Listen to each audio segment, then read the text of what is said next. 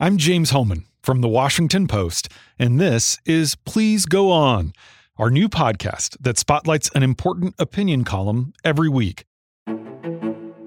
Arizona Secretary of State Katie Hobbs achieved national prominence after last November's election, when her state moved from being an electoral college battleground to a front in the legal and political conflicts over counting ballots. Hobbs, a Democrat, wrote in an op ed for the Post this week that, quote, democracy is under siege in Arizona. Joe Biden beat Donald Trump there by 10,457 votes, becoming the first Democrat to carry the state since Bill Clinton. Responding to pressure from Trump, Arizona's state Senate seized the ballots and voting machines from Maricopa County using a legislative subpoena. Trump has embraced the ongoing, widely criticized partisan audit that's followed. Simultaneously, the Republican legislature is moving to pass laws that would make it harder to vote next time. Hobbs, who's running for governor next year, says what's happening in her state demands federal intervention. To enshrine in national law various voter protections, she wants the U.S. Senate to pass the For the People Act, even if it means getting rid of the filibuster. In her piece, she calls out Kyrsten Sinema, the Democratic senator from her own state, who supports the bill but opposes rolling back the filibuster. As long as the filibuster remains, this legislation is doomed. Here is our conversation.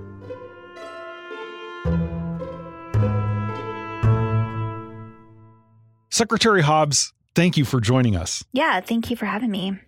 At least 14 states have enacted 22 new laws that restrict voting access since the start of this year, including, of course, Arizona. We saw Democratic legislators in Texas walk out recently to delay the passage of a voting bill. In your op ed, you cite other places considering similar measures. Why do you want the federal government to preempt these laws?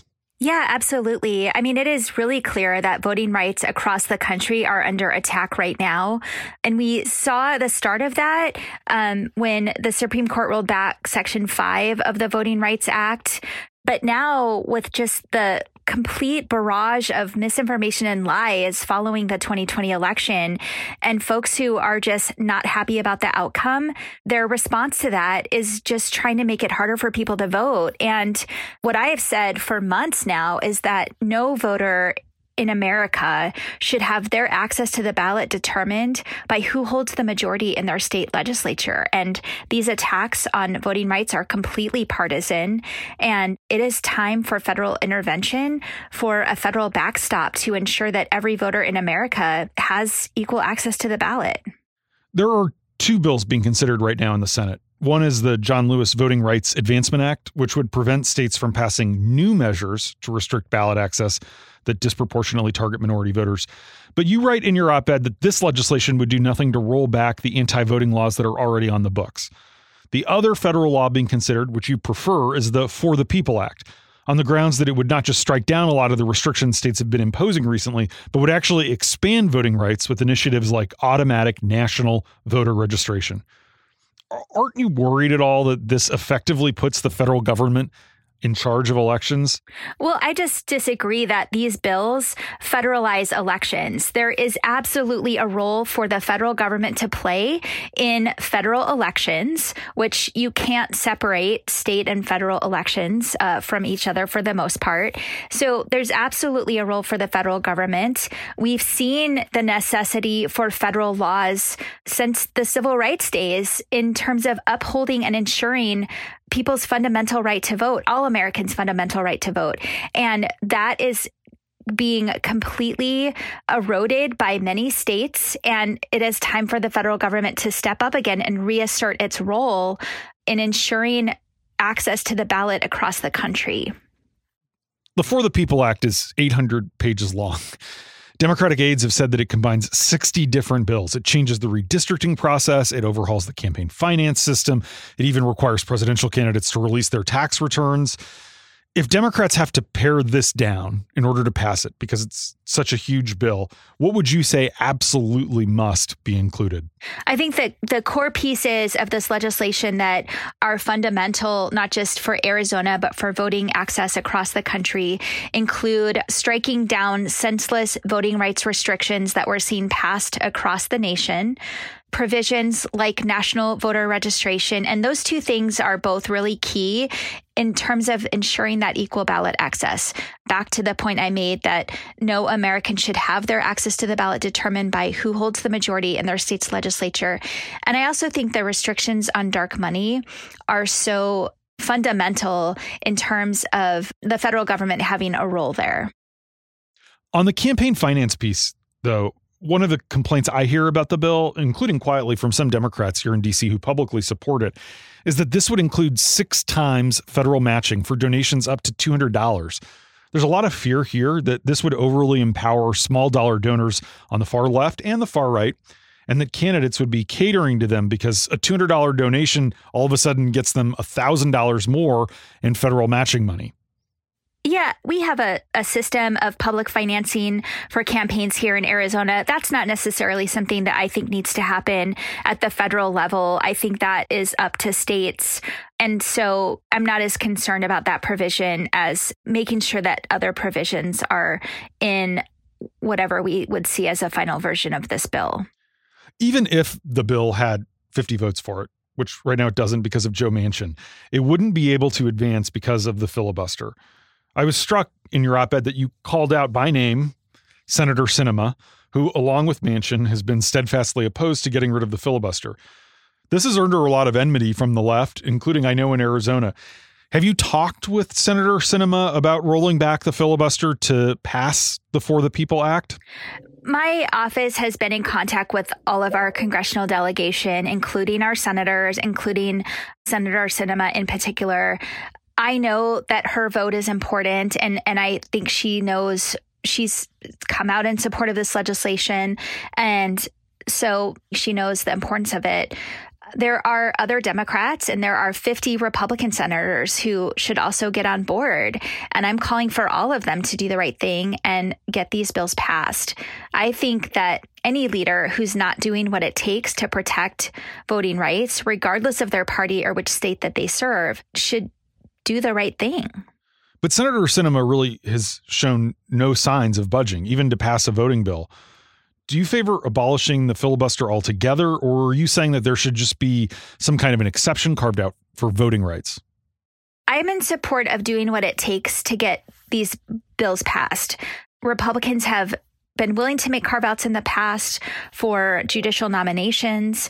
And I think that voting rights um, are such a fundamental part of our democracy that they are just as important and deserve their own carve out if that's what needs to happen. We have to do what it takes to protect voting rights when the states are attacking them. It feels like this could backfire badly on Democrats. Republicans may control the Senate a year and a half from now. And if Democrats blow up the filibuster for this legislation, Republicans could come back and pass a national abortion ban or a national concealed carry law to expand gun rights, or they could roll back regulations like the Clean Air Act or the Clean Water Act. Voting rights are obviously essential for the preservation of our republic. And for a lot of people, they're important enough to get rid of this longstanding protection that the filibuster provides for the minority party. But abortion and guns and deregulation feel just as important for a lot of people on the right. And it's easy to see them saying those issues are also worth making exceptions for to the filibuster when they're in charge if Democrats did it this year for voting and campaign finance. Does that give you pause? All of those are important issues, but what's clear right now is that the filibuster is a political game and that a minority gets to make a determination for the majority most Americans support equal access to the ballot. This is not something that we should be playing political games with. Do you anticipate that Senator Sinema might be willing to to change on the filibuster based on your office's conversations with her? What I know about Senator Sinema is that she will work really hard to get the job done and I have confidence that she's going to be working on some sort of compromise that will allow this really important legislation to get through. I'm hopeful of that. And, you know, our office is going to continue conversations with all of our delegation to work on what's right for Arizona. I want to shift gears a little bit and get your read on Arizona. President Biden carried the state very narrowly, but he carried it. There are now two Democratic senators for the first time since 1952. You got elected to the state house in 2010 from a Scottsdale area district and then went to the state senate in 2012 where you became minority leader and in 2018 you won a statewide election to be secretary of state. How has Arizona transformed over the past decade? Well, our population continues to grow.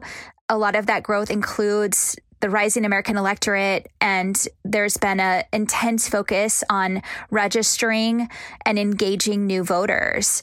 And that work has not stopped. And I think that's part of what we've seen change in the ability to win statewide in Arizona in 2018, in 2020. You mentioned in your op ed that Republicans have rolled back the permanent early voter list, and they're considering a series of other bills that would make it harder for people to vote. How nervous are you that the legislature and the current Republican governor, Doug Ducey, are going to make it so that Democrats won't be able to win again in a purple but really sort of reddish state like Arizona? What we saw in 2020 was voters willing to go through obstacles and hurdles, even though we did our part to, to work on removing those barriers to ensure that no Arizona voter had to choose between their health and safety and their freedom to vote. There were still a lot of challenges in the 2020 election. And in Arizona and across the country, we saw historic participation. I think that Arizonans are committed to the democratic process. They are engaged. They are ready for new leadership. And they've made it clear that they're not taking their right to vote for granted. And they're going to fight for that. And they're going to go through obstacles to make it happen. And, you know, my office is going to continue to work on overcoming, helping to tear down those barriers, despite what legislation is thrown out there, despite what laws are passed, we're going to keep focusing on ensuring that every eligible voter in the state is able to exercise their freedom to vote. On the other hand, we have seen efforts to restrict voting backfire. In states like Georgia, where Republicans have made it harder to vote, that proved to be a galvanizing factor, especially among African Americans. So I suppose we could see a similar dynamic play out not just in Arizona, but a lot of these other states that are passing laws. Oh, absolutely. Yes. Arizona is in the news right now because of this audit that's going on. And recently released emails actually showed that Trump and Rudy Giuliani were personally reaching out to state senators to urge them to move forward with a partisan recount, despite a lack of evidence of any widespread fraud or other irregularities. In recent weeks, Republican elected officials from several other states who want to curry Trump's favor have been making a pilgrimage to Phoenix to review the process so that they can try to replicate it elsewhere.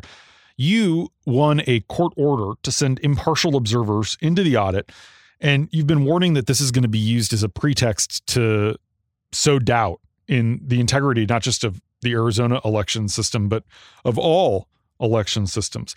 Where do things stand right now with the audit? I could spend hours talking about it, but the bottom line is that what has been created here is an atmosphere that is prime for cooking the books and coming up with a narrative that fits or a report that fits the narrative they've created about widespread election fraud. And I think that that these folks have been looking for a place to get a foothold across the country. Arizona was the place that they were able to do that, but they are, are certainly not intending to end here as indicated by all these folks from across the country that have come and toured this audit. So they're writing the playbook here to take this across the country. And so we have to be writing the playbook to stop it because there there is nothing going on here that is going to assuage any concerns about the election or will verify any election results when we already know that there was no fraud in the 2020 election they had a chance to bring evidence of that to court and they failed nine times in Arizona, 60 sometimes around the country. And the election results that we certified are an accurate reflection of the will of the voters of Arizona. And this is just not how we do elections in America. This podcast is sponsored by Monarch Money. Are you saving to reach your financial goals? Reaching those goals isn't just about getting more money but by managing what you have. And the best way to manage your money? Monarch Money.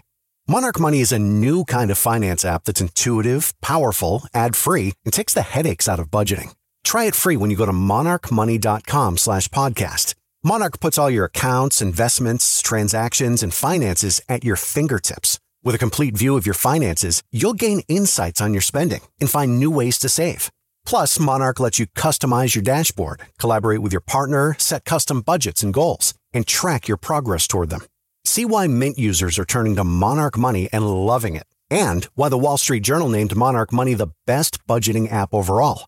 Get a 30-day free trial when you go to monarchmoney.com slash podcast. That's M-O-N-A-R-C-H money.com slash podcast for your free trial. monarchmoney.com slash podcast. You and a few other secretaries of state spoke with uh, the Post's editorial board a few weeks ago, and you said something that I've thought a lot about, which is uh, kind of chilling in the sense that you're seeing Republicans register as Democratic election observers. Can you talk about that? That was that was sort of scary to think about. The parties can separately credential observers that come in and and that's a, a, party function that's separate from the election workers. And so i have really definitely heard rumblings of concern among these local election folks that that they won't be able to screen people out that are trying to infiltrate the process with a partisan agenda, not to ensure the fairness of the process, but try to somehow influence the outcome. Hmm. Wow. You mentioned in your op ed that you've received death threats since the election. You've had armed protesters show up at your home. You've needed a security detail. It is insane for any elections official anywhere in America to have to experience and go through this. With everything that you've faced over the last eight months, why on earth did you decide to throw your hat into the ring for the Democratic nomination for governor? Well, I'm certainly not going to cave to their scare tactics. Arizonans are telling me that they are ready for new leadership, for leaders who will put the partisan politics aside and get to work, making Arizona work for everyone. That's what I've done throughout my whole career as a social worker in the legislature and as Secretary of State. And that's what I'll do as governor. And these folks that are trying to intimidate me, they just want me to go away. And that is not going to happen. Well, thank you, Secretary Hobbs. I really appreciate your time and, and you discussing this obviously very important issue. Well, thank you so much for having me. That partisan recount in Maricopa County is nearing completion, but results from the process are not expected to be announced until sometime this summer. Republicans in Arizona's state legislature have struck back at Hobbs for her opposition to their recount by passing a measure to strip her of her ability to defend election lawsuits. They've given that power instead to the state's attorney general, who is, not coincidentally, a Republican. Meanwhile, here in Washington, the For the People Act appears doomed in the Senate, and the prospects for changing the filibuster look even more remote. And Sinema, the Democrat from Arizona, continues to resist pressure from her left to change course on the filibuster. She says it is vital to encourage bipartisanship. Majority Leader Chuck Schumer, the Democrat, has announced that the Senate will take an initial show vote on this legislation next week, but he knows it won't be able to get the 60 votes necessary to advance. Please Go On is produced by Julie Depenbrock, with editing from Michael Duffy and Allison Michaels. This episode was mixed by Rennie Svirnovsky. Our theme music is by Ted Muldoon. You can listen and follow us on Stitcher, Spotify, Apple, or wherever you get your podcasts. Because we're new, it's especially helpful if you can give us a good rating and positive review. If you want to read Secretary Hobbs's op ed, you can find the link in our show notes. Thanks so much for listening. I'm James Hohmann, and I'll be back next Friday with the third edition of Please Go On, because there's always more to say.